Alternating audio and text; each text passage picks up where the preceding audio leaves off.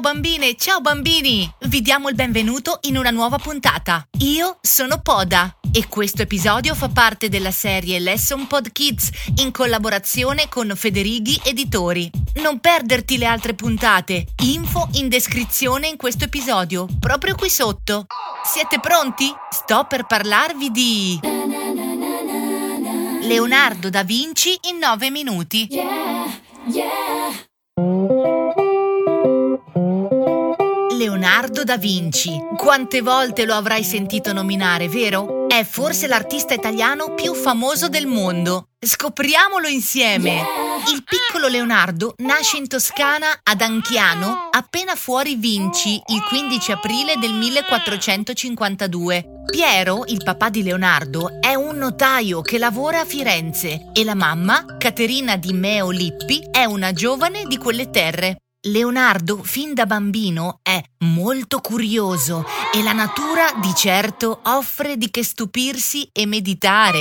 Ma facciamo un salto in avanti. Ci troviamo a Firenze, nella culla del Rinascimento. Qui Leonardo arriva dopo la morte del nonno per terminare gli studi e per trovare al più presto un lavoro. Uno dei migliori artisti della città, Andrea Verrocchio, ha visto i suoi disegni ed è disposto a farlo entrare nella sua bottega come apprendista. Wow. Una vera fortuna. Dopo molti mesi di apprendistato e tanto impegno, finalmente Leonardo ha il permesso di contribuire a dipingere una parte di un'importante opera commissionata. Si tratta del battesimo di Cristo. È il suo primo vero dipinto giunto alla nostra epoca. Leonardo è emozionato. Piano piano diventerà uno dei principali assistenti del maestro Verrocchio. Quel genio di Leonardo non riesce proprio a far star fermo il cervello. Quando non dipinge, disegna. Quando non disegna, annota le sue idee sull'invenzione di nuovi marchingegni meccanici o le sue intuizioni in fatto di scienza e pensa, è anche capace di strimpellare qualche strumento a corda. Ma Leonardo non riesce a lavorare con serenità. Spesso non finisce i lavori che incomincia e un pensiero si aggira nella sua testa. Lasciare Firenze per raggiungere Milano. Leonardo parte all'alba dei suoi 30 anni. È un ragazzo molto ambizioso, sai, ed è convinto che Milano, grande il doppio di Firenze, possa offrirgli grandi opportunità. Arrivato dunque a Milano nel 1482, Leonardo è tenuto molto occupato dal duca, per il quale organizza feste sontuose, decora le stanze del castello e progetta armi e mille altre diavolerie meccaniche. Non credere però che tralasci la pittura. Oh, no! Un anno dopo il suo arrivo gli viene commissionato un dipinto per una cappella. L'opera che dipinge, La Vergine delle Rocce, risulta però diversa rispetto a quanto concordato con i padri religiosi che l'hanno chiesta e questo dimostra il grande senso di libertà di Leonardo, che segue sempre l'istinto. Ma la più grande opera che Leonardo dipinge durante gli anni milanesi è probabilmente il Cenacolo, iniziato nel 1495, meglio conosciuto come l'Ultima Cena, per il fatto che si vedono raffigurati Gesù e gli Apostoli durante l'Ultima Cena prima della crocifissione. Nel 1499 a Milano arrivano le truppe francesi ed è subito guerra. Il duca Ludovico Sforza viene sconfitto ed è costretto a fuggire. Senza il sostegno del suo protettore, Leonardo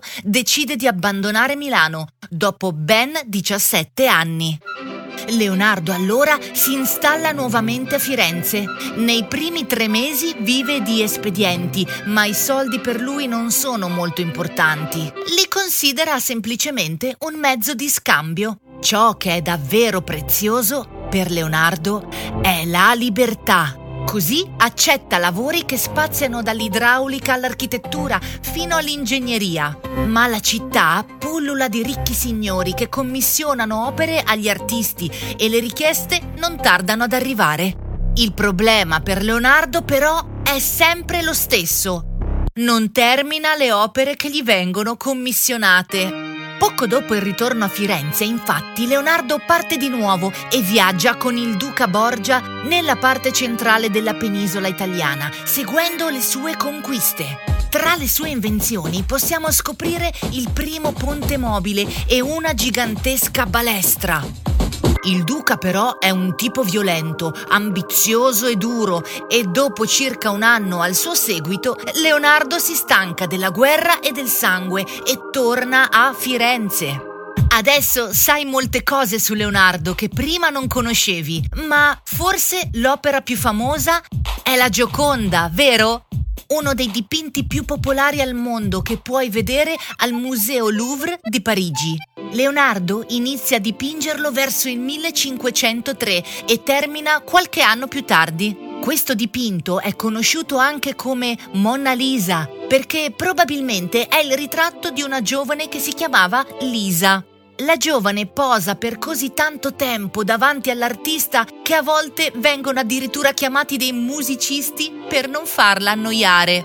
Ma torniamo al genio del nostro Leonardo. Siamo a Fiesole, nei primi anni del 1500 e il suo intento adesso è quello di realizzare un grande sogno. Far volare l'essere umano. Il progetto purtroppo ha bisogno di essere messo a punto per poter funzionare, ma è di grande ispirazione per chi ci proverà secoli dopo. Oggi per noi è comune volare in aereo, sollevarci da terra con gli aeroplani e guardare la terra dall'alto, tra le nuvole, ma pensa quanta fantasia ci vuole per un uomo che vive nel 1500 per pensare di poter volare come gli uccelli. Leonardo da Vinci, come abbiamo già detto, all'inizio del 1500 è un artista conosciuto e stimato. Il re di Francia, che ormai governa la città di Milano, tenta perfino di staccare dalla parete il cenacolo per portarlo in Francia, ma fortunatamente poi si accontenterà di farne dipingere una copia. Così Leonardo si reca di nuovo a Milano per lavorare ai servizi dei francesi. Poi però è la volta di Roma. Non c'è pace, eh? E ancora Leonardo accetta l'offerta del re di Francia in persona di andare a lavorare per lui proprio in Francia. Il re ammira moltissimo l'artista toscano e gli offre un castello con giardino e stanze per gli studi. Leonardo qui è sereno e circondato da stima e gloria. Il 2 maggio 1519, all'età di 67 anni, Leonardo chiude gli occhi per sempre.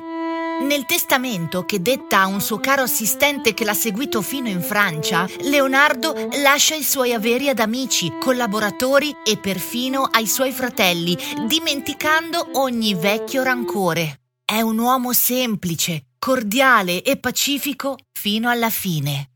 Leonardo ci ha insegnato il vero significato della bellezza, l'importanza della libertà e di tentare sempre la realizzazione dei nostri sogni, delle nostre idee, anche quando sembrano impossibili. Vuoi conoscere altri dettagli della vita di Leonardo? Non perderti il libro di Federighi Editori, Sognando Leonardo. Segui il link in descrizione.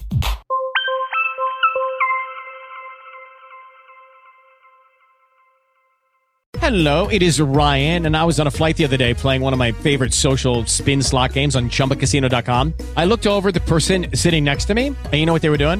They were also playing Chumba Casino. Coincidence? I think not. Everybody's loving having fun with it. Chumba Casino is home to hundreds of casino style games that you can play for free anytime, anywhere, even at 30,000 feet. So sign up now at chumbacasino.com to claim your free welcome bonus. That's chumbacasino.com and live the Chumba life. No purchase necessary. Group. Void prohibited by law. See terms and conditions. 18 plus.